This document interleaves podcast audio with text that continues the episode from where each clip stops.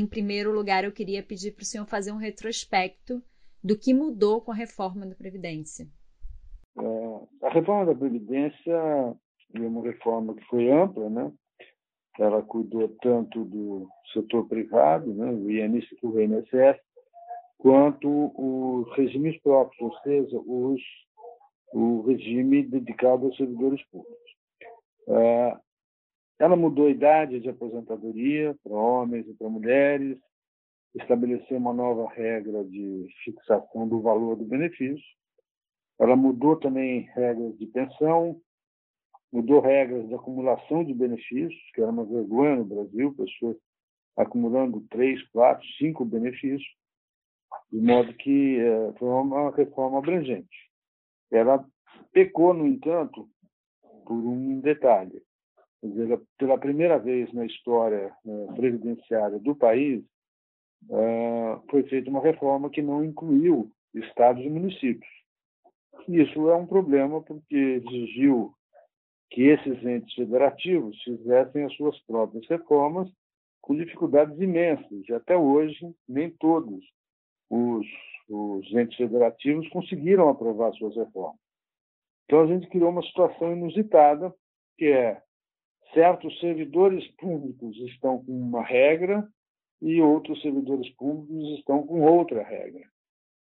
Isso é lamentável, é como se tivesse criado servidores públicos de categorias diferentes, alguns se aposentando com uma idade X e outros tendo que se aposentar com uma idade X mais alguma coisa. Isso é ruim. É ruim. Nós temos que caminhar para uma é, situação de maior igualdade entre todos os trabalhadores, se possível, entre servidores públicos e servidores do setor privado. Não foi o que aconteceu. Nós temos que caminhar no sentido de fazermos isso em breve do ponto de vista financeiro, houve uma economia grande né, com a reforma da Previdência. É, o senhor acha que nós tivemos o efeito esperado ou ainda é preciso melhorar esse, esse ponto? Não, eu acho que, veja só, os resultados indicados no primeiro ano revelam, digamos assim, uma potência maior do que o previsto uh, da economia de recursos previdenciários. Mas esses números têm que ser lidos com muita cautela ainda, porque foi um ano totalmente atípico, totalmente diferenciado.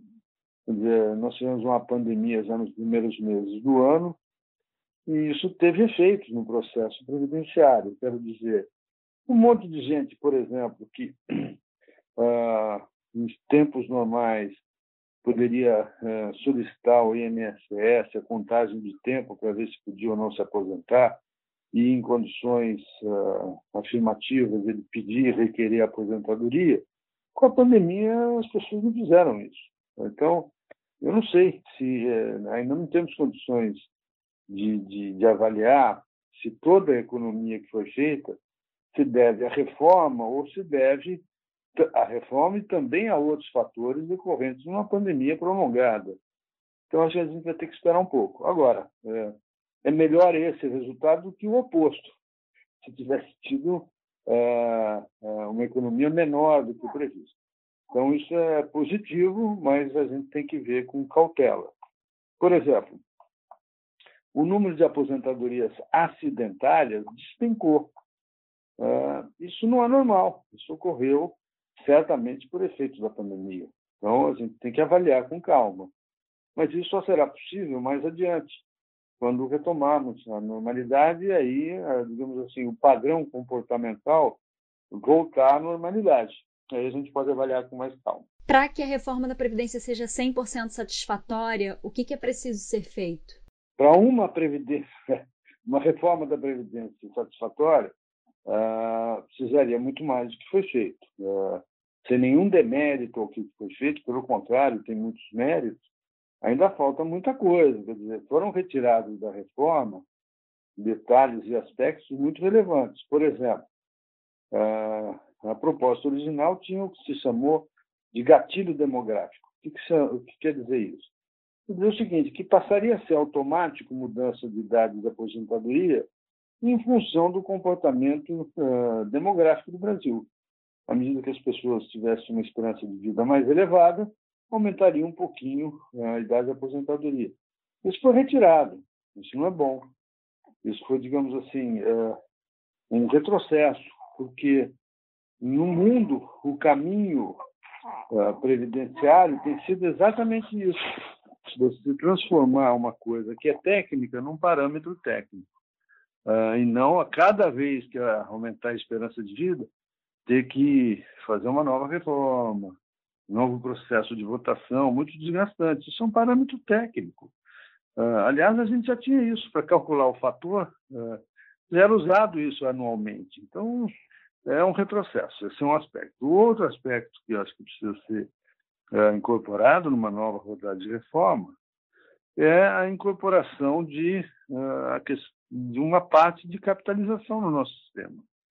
A demografia está revelando, de todas as maneiras, que o sistema de repartição puro ele é insustentável. Por que, que é insustentável? Porque a população idade ah, avançada, os idosos, vai chegar a 30% da população brasileira. E a população que contribui, chamada população idade ativa, vai diminuir. Então vai ter menos gente para sustentar mais gente. Impossível, impossível.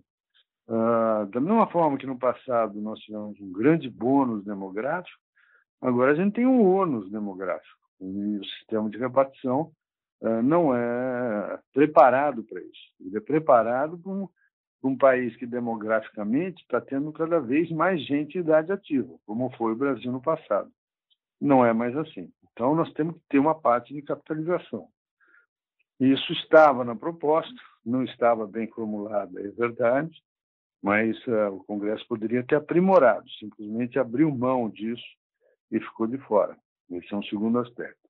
Um terceiro aspecto que eu acho que é relevante é que a gente tem que, de fato, discutir o BPC, que é um benefício assistencial dedicado aos idosos pobres. Ele tem que ser revisto, ele não, não faz sentido. De maneira geral, o que ocorre é o seguinte: no mundo, Vários países têm benefício assistencial. E as regras básicas são: uh, quando ele tem o mesmo valor que o piso previdenciário, que é o caso do Brasil, um salário mínimo, uh, ele é obtido com idade mais alta do que a idade de aposentadoria normal, contributiva. Quando ele tem a mesma idade, o valor é menor. Então, é uma forma de premiar quem está contribuindo, porque o BPC é para quem não contribuiu, contribuiu muito pouco. No caso do Brasil, nós temos as duas regras iguais, é, o mesmo valor, a mesma idade. Isso não faz sentido, não faz sentido. Isso é um desincentivo a quem contribui. É, veja só, é, pessoas pobres contribuem, pessoas com dificuldade de renda contribuem ao longo da vida e ganham uma aposentadoria. É, uma pessoa que não contribuiu igualmente pobre ganha na mesma idade o mesmo valor. Isso não é justo. Isso não é justo nós temos que corrigir.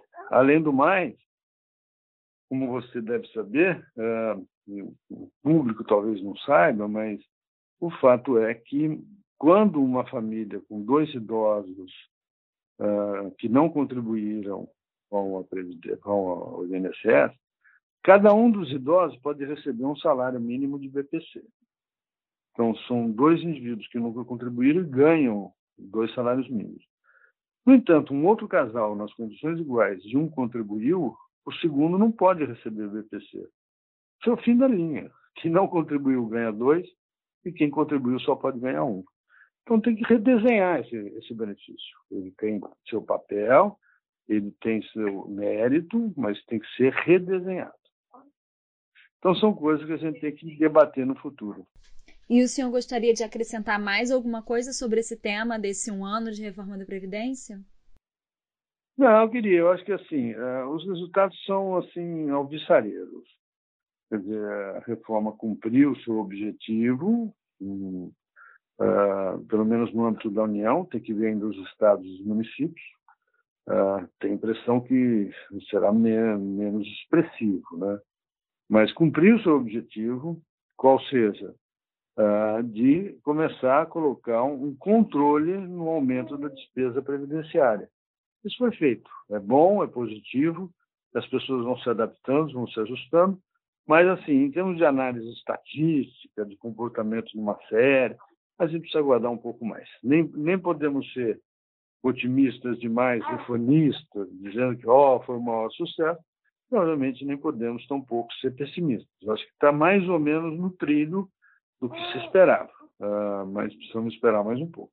Eu espero que o ano que vem, nessa mesma época, nós tenhamos já uma série normalizada em que a gente possa avaliar com cuidado e com mais profundidade, obviamente, sem o, o ruído que foi a pandemia, aí a, o retorno da normalidade. Aí teremos uma ideia mas precisa do verdadeiro impacto da reforma.